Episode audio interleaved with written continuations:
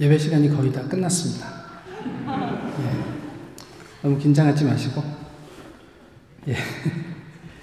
그 신학자 중에 루돌프 불투만이라는 유명한 분이 있어요. 뭐 저랑 별로 친하진 않지만 이분이 이런 얘기를 했습니다. 그리스도 부활의 의미는 초기 제자들 속에 일어났던 정신과 마음의 변화다.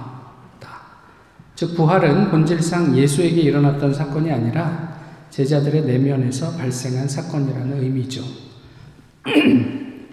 고매한 인격의 소유자였던 스승 예수님에 대한 생생한 기억을 어, 제자들 자신들이 삶의 하나의 정신적 현존 개념으로 투사한 것에 지나지 않는다라고 부활을 설명했습니다. 그러니까 예수님 부활은 그냥 있을 수 없는 일이고 너무 예수님을 좋아했던 제자들 마음속에 있었던 그냥 그런 사, 그냥 상상적 사건이다. 이렇게 이야기를 하는 거죠. 이것이 근대 이후 서구 신학의 기조입니다. 이런 신학과 고백으로 교회가 살 수 있겠습니까? 예수 없는 부활. 사실 뭐 저희들에게 좀 낯설게 들릴 수는 있지만 조금만 아, 주의 깊게 들어보면 그게 그렇게 뭐 먼 이야기도 아니에요.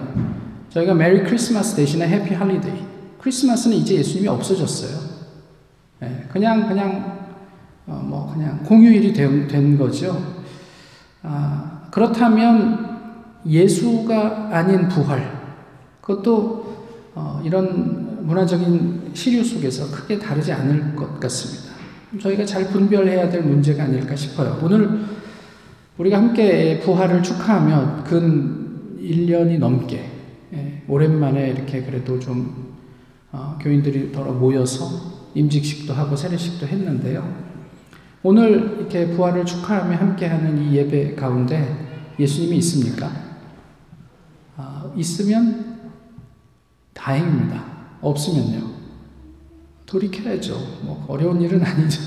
어쨌든 우리 안에 예수 그리스도가 여전히 존재하고 계신가, 또 예수 그리스도의 부활이 함께 기쁨으로 나누어지고 있는가, 이런 것들은 우리가 예배할 때마다, 우리의 신앙을 돌아볼 때마다 점검해 봐야 하는 문제가 아닐까 싶습니다. 오늘 본문은 그 예수님의 부활을 증언하고 있습니다. 많은 목격자들을 나열하죠. 무슨 이야기를 하고 싶었던 것일까요? 이런 이야기예요. 바울이 고린도 교회 교인들에게 하는 말이죠. 믿기 힘들겠지만 사람이 죽었다가 살아난다는 게 믿을 수 있는 일은 아니죠. 쉽게 수용할 수 있는 문제가 아니에요. 믿기 힘들겠지만 예수님이 죽음을 이기고 살아나셨어. 나도 부활하신 예수님을 목격한 사람이야. 이렇게 얘기를 한 거예요. 그리고 부활하신 예수님을 본 모든 사람들은 아, 예수님이 살아나셨다는 사실을 전파했고, 당신들, 고린도 교회 교인들도 그래서 믿게 된 것이야. 그렇지 않아? 이렇게 묻고 있는 거죠. 부활의 증거는 무엇이라고 저희가 아, 지난해 또 그 전해 아, 부활주일날 아, 나누었냐면 부활의 직접적인 증거는 우리들이라고 말씀했어요. 그러니까 뭐 빈 무덤이나 이런 것들은 간접적인 증거이지 그게 부활하셨다라는 직접적인 증거는 될 수 없다. 그러면 실제로 부활하신 예수 그리스도를 목격한 사람이 일차적인 어, 그 증거이고요. 그분들을 통해서 우리에게까지 이어온 우리의 삶의 현장에서 드러나는 신앙이 부활의 어, 증거가 될 수밖에 없다. 이런 이야기를 했습니다. 사실 목격, 이라는 것에만 집중을 해서 보면 이제 더 이상 저희는 실제적인 예수 그리스도를 눈으로 목격하지는 않죠. 그렇다고 해서 어, 부활이 거짓인가 이렇게 얘기하기는 또 어렵지 않습니까? 고린도 전서 11장에 이런 말씀이 있습니다. 내가 너희에게 전한 것은 죽게 받은 것이니 고린도 교인에게 바울이 전한 것은 예수 그리스도에게 받은 것을 그대로 전했다. 예수님은 뭐라고 말씀하셨어요? 내가 너희에게 전하는 것은 아버지께서 말씀하신 것을 전한다. 아버지께서 말씀하신 게 아니면 나는 너에게 전할 게 하나도 없다. 이런 이야기를 하셨잖아요. 예수님은 하나님께서 하나님께 받은 것을 제자들에게 가르쳤고 제자들은 예수님에게 받은 것을 어, 자신들이 만나는 사람들에게 전해 주었다. 이런 이야기예요. 오늘 본문에서도 내가 너희에게 전한 것 이것을 언급하고 있습니다. 그리고 동일한 맥락에서 너희가 받은 것 이것을 말하고 있죠. 그러니까 바울은 예수님에게 받은 것을 사람들에게 전했다는 말이고, 그리고 사람들은 그것을 받아 믿게 되었다. 이게 오늘 본문의 이야기예요. 그러니까 중요한 것은 우리가 믿는 것은 다름이 아닌 예수님에게 받은 것이어야 한다는 점이죠. 본문에서는 다른 표현을 썼는데 네 글자로 뭐라고 되어 있습니까? 성경대로. 그래서 바울이 이야기하는 게 그거예요. 성경대로 예수님께서 우리 죄를 위해 죽으셨다. 또 성경대로 사흘 만에 부활하셨다. 이것이에요.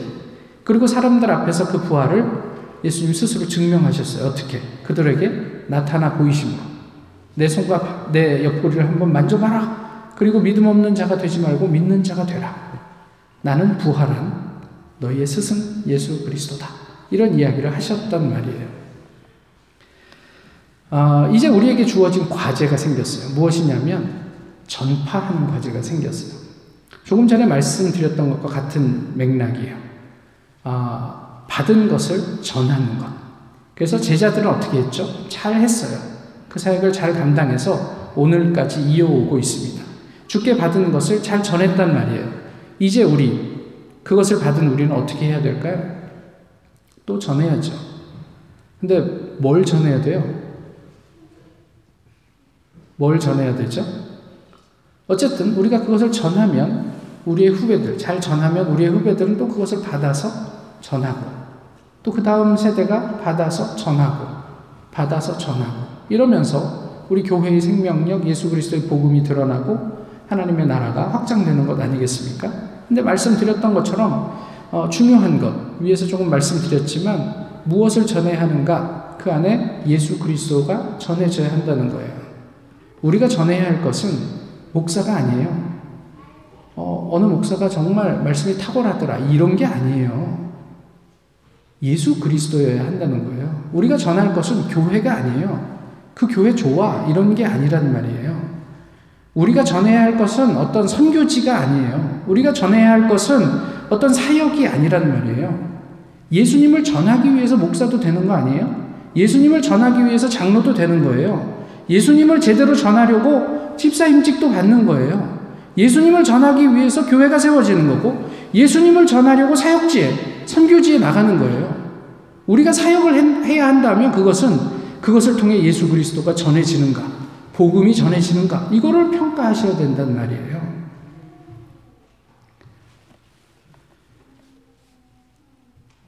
그 빌리보서 1장에 이런 말씀이 있죠. 그러면 무엇이냐? 거칠애로 하나 참으로 하나 무슨 방도로 하든지 전파되는 것은 그리스도니 이로써 나는 기뻐하고 또한 기뻐하리라.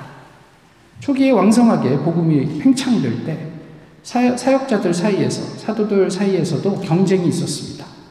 어떤 사람은 질투로 하고 시기로 하고 경쟁으로 하는데 그 상관없다 이거예요.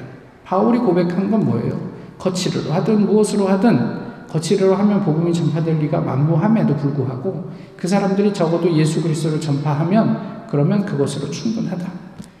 그러니까 바울은 지금 자기가 어, 옥에 갇혀 있어서 어, 이제 제한된 것이 복음의 큰 진보가 된 것을 나는 기뻐한다. 내가 좀 힘들어도 고난을 당해도 예수 그리스도만 전파될 수 있다면 나는 그것으로 충분하다. 이런 이야기를 하고 있는 거예요. 우리가 사역의 현장에서 서로 경쟁하고 서로가 우리가 더 훨씬 낫다라는 것을 증명하는 것으로 도대체 무엇이 의미가 있느냐라는 이야기를 하면서 예수 그리스도만 그 안에서 전해지면 그러면 충분하지 않느냐라고 이야기를 하는 거예요. 이 정신이 중요해요. 사실 바울이지만 참 멋있지 않아요? 예수 그리스도면 돼. 나는 좀 힘들고, 나는 고난을 당하고, 또 내가 뭐 세상 사람들이 뭐 이렇게 주목할 만큼 그렇게, 이렇게 뭐, 이렇게 뭐 그런 삶을 살지 않아도 예수 그리스도만 전파되면 나는 충분해. 이게 멋있는 대목인 거예요. 성경대로 예수님과 복음을 배우고 그것을 전하는 일을 할 수 있다면 우리는 어떤 직분을 가졌든 어디에 위치하든 그리스도인으로 충분하지 않습니까? 그것이 하나님께서 하나님에게 기쁨이 되고 사람들에게 사랑을 받는 그런 길이 아니겠느냐 하는 거죠. 아, 이혼한 지 좀 된 어떤 중년의 남성이 이런 글을 썼습니다. 운동 아무리 해도 책을 아무리 읽어도 내면에 쌓인 결핍과 어두움에 지배되고 그건 예수님의 십자가가 아니면 어찌 해볼 방법이 없다. 전문가라는 사람들도 욕구를 채우라는 말밖에 못하더라고. 그래서 어디 가서 성매매라도 하란 얘기냐고 물었더니 그건 알아서 하시라고 하더라. 전문가님도 방법이 없더라. 어둠과 결핍을 정면으로 볼 수 있는 용기를 낼 수 있게 도울 뿐. 예수가 길이요 진리요 생명이다. 부처님은 안 믿어봐서 모르겠고 배너의 마지막에 예수를 만난 배너가 증오를 내려놓는 그 장면이 그 영화의 최고 압권이지. 예수님이 길이고 진리고 생명입니다. 이것이 빠지면 부활은 아무 의미가 없습니다. 예수님이 부활하셨습니다. 예수님이 부활하셨습니다. 우리는 그 부활을 따라 아, 또 다른 부활을 소망하는 사람들이에요. 그 예수님에게 받아 전하는 부활. 어, 그 외에 다른 어떤 것들이 끼어들지 않은 예수 그리스도의 부활과 그 복음만이 전해지는 그런 부활절이 될 수 있기를 소망합니다. 예수님께 예수님의 부활을 축하드립니다. 기도하겠습니다. 귀하신 주님, 오늘도 저희 함께 모여서 주님 앞에 예배하게 하심을 감사합니다. 여전히 어려운 시절이지만 그래도 함께 하나님 앞에서 임직하는 분들을 축하하고 또 세례받는 귀한 영혼을 축하하는 자리에 동참하게 하심을 감사합니다. 모쪼록 어, 많은 것들이 제한되어 있는 시기이지만 주님의 부활을 기뻐하며 하나님 나라 복음을 편만하게 증거하는 저희 모두가 될 수 있도록 또 예수 그리스도만을 어, 전하고 그 예수 그리스도에게 집중하는 저희가 될 수 있도록 주, 주님께서 지키시고 인도해 주시옵소서. 예수님 이름으로 기도하옵나이다. 아멘. 찬송가 90장입니다.